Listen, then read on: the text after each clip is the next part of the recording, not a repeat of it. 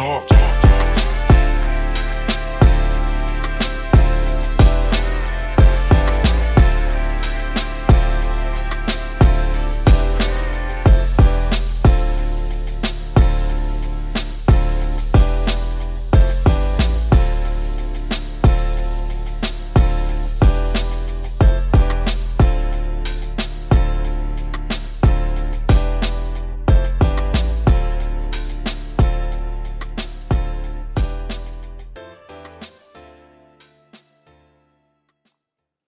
What's up, everybody? We are back, and what I want to do today is I want to focus on what's upcoming with the Raiders. Obviously, the Raiders have the draft coming up. Everybody's got the draft coming up, and the Raiders are sitting in kind of a position where it's not great, it's not bad, it's not good.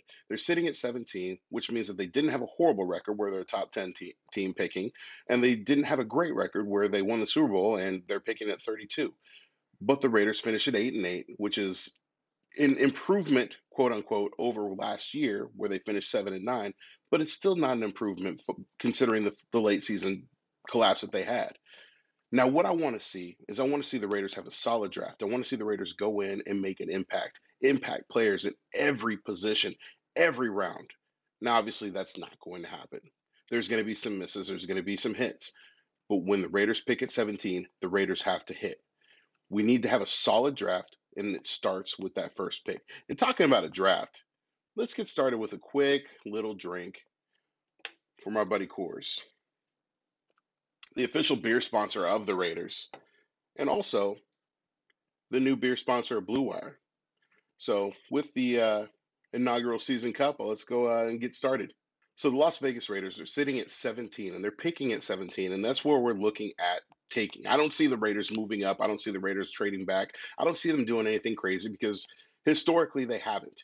Mike Mayock is very stingy with his draft picks. Jon Gruden is set in his ways with what he wants. And the Raiders kind of have an idea of what they're looking to get. I think that what the Raiders should do is they should focus on a couple of things. You either go offensive guard, or I'm sorry, you either go offensive tackle, you go linebacker, or you go safety. And realistically, the Raiders can't go wrong with any one of those picks. What I did is I decided to pick out three players in three separate drafts, doing a first round pick in the Draft Network's mock draft. The reason I did this is because I want to give a perspective on three different ways the Raiders could go. So the first pick that we looked at is Micah Parsons. Pick 17, 6'2 linebacker out of Penn State. PSU, linebacker U. The Raiders can make a really big splash at 17, taking like Micah Parsons. He's a Mike linebacker who's really good at pass rushing. He's been solid against the run, and he's a guy that can play every down. He's also a guy that would fit Gus Bradley's defense. He's a guy that can go in and instantly make an impact. And like I said, this is something that the Raiders want to do. The Raiders need to make an impact player. The Raiders have obviously they drafted Clelin Ferrell fourth overall a couple years ago. That raised some eyebrows. They took uh, Josh Jacobs in the first round. That raised some eyebrows. Josh Jacobs ended up being a very solid player. He's breaking all of Marcus Allen's records. I think that he's going to be a good Raider for years to come. And it's going to be funny that we talk about this that draft because I got my buddy Thor Nystrom coming on in a couple days. I'm gonna give him a little crap for it. Now, obviously, Klee has not had the 10 sacks a year that Khalil Mack had, or Johnathan Abram, you know, was hurt his rookie year, and last year was essentially his rookie year, and so he's still coming into his own. I think Gus Bradley is going to be able to put that together. But you look at adding a guy like Micah Parsons. He's a guy who can go sideline to sideline. He makes plays. He's fast. He's quick. He's strong. He's also built like a prototypical linebacker. He plays Mike, but he can get after it. I think that he would be a great addition to Gus Bradley's defense. He looks like a guy that could be his Bobby Wagner. That second player that we look at, that second draft that I did, is Teven Jenkins, offensive tackle out of Oklahoma State. Now, you know me, I'm Boomer Sooner all the way. But Oklahoma State has a solid offensive tackle in Teven Jenkins. It's six foot six, 320 pounds. He could play right guard. He could play left tackle. He could play right tackle. He could play everywhere on that offensive line. And he's a guy that would fit into Cable's offense. He's a guy that where Tom Cable likes to have interchangeable offensive linemen because you never know what's going to happen. Last year, Trent Brown was out for most of the season. Trent Brown only played 16 games in two in two years as a Raider. You know, Richie Incognito missed most of the season with an with a foot injury. The Raiders need to have versatility on the offensive line, and having a guy like Teven Jenkins anchoring that right side of the offensive line is very beneficial and is somebody that can fill into where Trent Brown stepped out and can really take over that right tackle position. Brandon Parker is still going to be a name that's going to be dropped around. He's still going to be a guy that's going to be on this team. I just don't see him as a full time starter. He definitely has stepped up his game. He's definitely improved over the years. However, he hasn't solidified himself as a starter. So I would expect Parker to compete for a role. But if you draft a guy like Teven Jenkins in the first round at 17, you're picking somebody to start. And then, last but not least, the player that I took in my third mock draft was Trevon Moehrig at a TCU. Free safety. The Raiders need a free safety. The Raiders need somebody who's going to be able to get in there and make an instant impact. Johnathan Abrams is going to be a headbuster. I'm not worried about him, but he's a box safety. He's a guy that you want to play up in the box and have him make plays. Play like a Jamal Adams, where he's going to be able to get after it, put him on blitz packages, put him up against the line, put him doing things where he excels best. Trevon Morgan is actually that player that can play sideline to sideline, that can be that that top free safety, that over the top free safety that can be out there and make plays.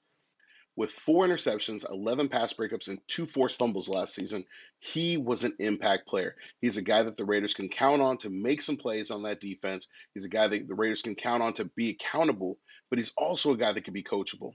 One of the things that we've noticed with Gus Bradley is Gus Bradley is good at taking young teams and molding them to what he needs them to be and playing to their coaching to their strengths, getting players to play to what they do best. We saw it most recently in Jacksonville. We saw it a little bit in, in LA, but we also saw it with the Legion of Boom in Seattle.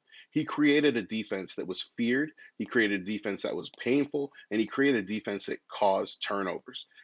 Raiders tried to replicate it by bringing Ken Norton over, and they did actually get a lot of turnovers on Ken Norton's defense, and that's why the Raiders had so much success in 2016 on top of Derek Carr playing out of his mind. But at the same time, the Raiders have to get better. And one of the things the Raiders got to do is get better up front.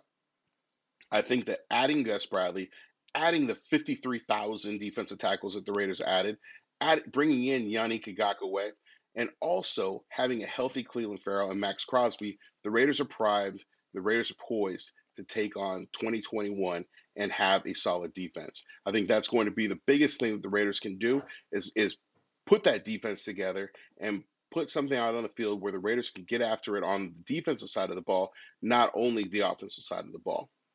When we look at production over last year, the Raiders had a great offense, top 10 offense throughout the season. The areas where the Raiders had deficiencies was in the red zone. The Raiders have to get better in the red zone. What I think the Raiders are going to do is you're going to see a lot more Foster Moreau. You're going to see more of Kenyon Drake, and you're also going to see more of Darren Waller in that red zone set. I would expect to see more out of Henry Ruggs and Bryan Edwards as well. And obviously, they're going to try to open it up with John Brown. Defensively, they have to get after it. Clelin Ferrell has to take the next step. Johnathan Hankins coming back is going to take that next step. Solomon Thomas is looking to resurrect his career. A third overall pick with the San Francisco 49ers, he never really lived up to that pick. And so now he's going to be able to come in and resurrect his career and show why he was a third overall pick. I don't think the Raiders are done in free agency. I think there's still players that are going to be added. There's still depth that the team needs. That's something that I've been preaching this whole time. As while, yes, this team has added some nice players. This team has added some players that can make some plays. They need depth. They need guys that are going to be able to go in and that are going to be able to fill in when somebody goes down and not miss a beat. One player that I'm really happy about coming back, though, is Karl Joseph. He's a player that was gone for a year. He went to Cleveland. The Raiders didn't pick up his fifth year option. He was a first round pick, and he came back. And one of the things that he said was that he felt that he was born to be. You know what? Karl, you tell him feel like um, I was born to be a Raider. Um, so came, got the opportunity to, spoke to Coach Gruden, man, and um, and I, I, knew I had to come take a visit and um, just sit down and talk to him. And we, we spoke for a while yesterday, and uh, it felt right. You know, I, I, took some time to think it over and talk to my family about it, and um, it just felt right. Felt like the right decision to come back, man, and, and, and help help finish what um, what I started here, man, um, and be a part of that and, and come do whatever I can to help the team win. That's always good to hear. When you have a Raider coming back that said, I was born to be a Raider, that I never wanted to leave, that's always good to hear because then you know that this franchise is doing something right, that this franchise is trending in the right direction. Now, I know fans on Twitter have their takes about this team not being run right, that this team is a dumpster fire, and Granted, we all have our frustrations. This team hasn't won a playoff game since the Raiders went to the Super Bowl in 2003. It's been frustrating. This team is turning the right direction. This team is on the right trajectory. And you know what? I'm always going to be positive. I'm always going to be rainbows and lollipops and unicorns, but at the same time, I'll be real with you. And I'm being real right now. This is real talk. I think the Raiders have a shot. So as we get ready for the draft, as we get ready for next season, let's look at it. I got some big guests coming up. I'm going to keep bringing the fire for you guys. I'm going to keep bringing that heat. But I want you guys to make sure that you subscribe, that you download, that you share, that you're making leaving comments, rate this. Appreciate all of you guys.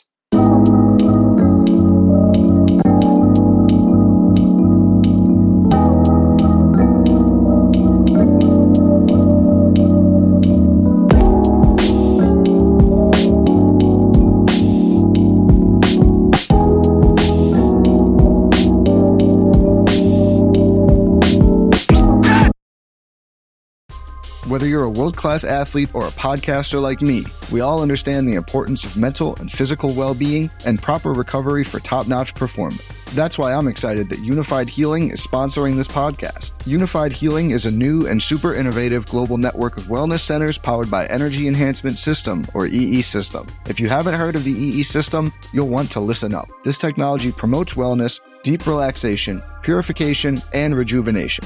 At hundreds of locations across the globe, access to a center is easy and affordable. Interested in experiencing the EE system technology for yourself? Go to unifydhealing.com slash bluewire to learn more and find a center near you. That's U-N-I-F-Y-D healing.com slash bluewire. No material or testimonials on the Unifyd Healing website are intended to be viewed as medical advice or a substitute for professional medical advice, diagnosis, or treatment. Always seek the advice of your physician or other qualified healthcare provider with any questions you may have regarding a medical condition or treatment and before undertaking a new healthcare regimen, including EE system.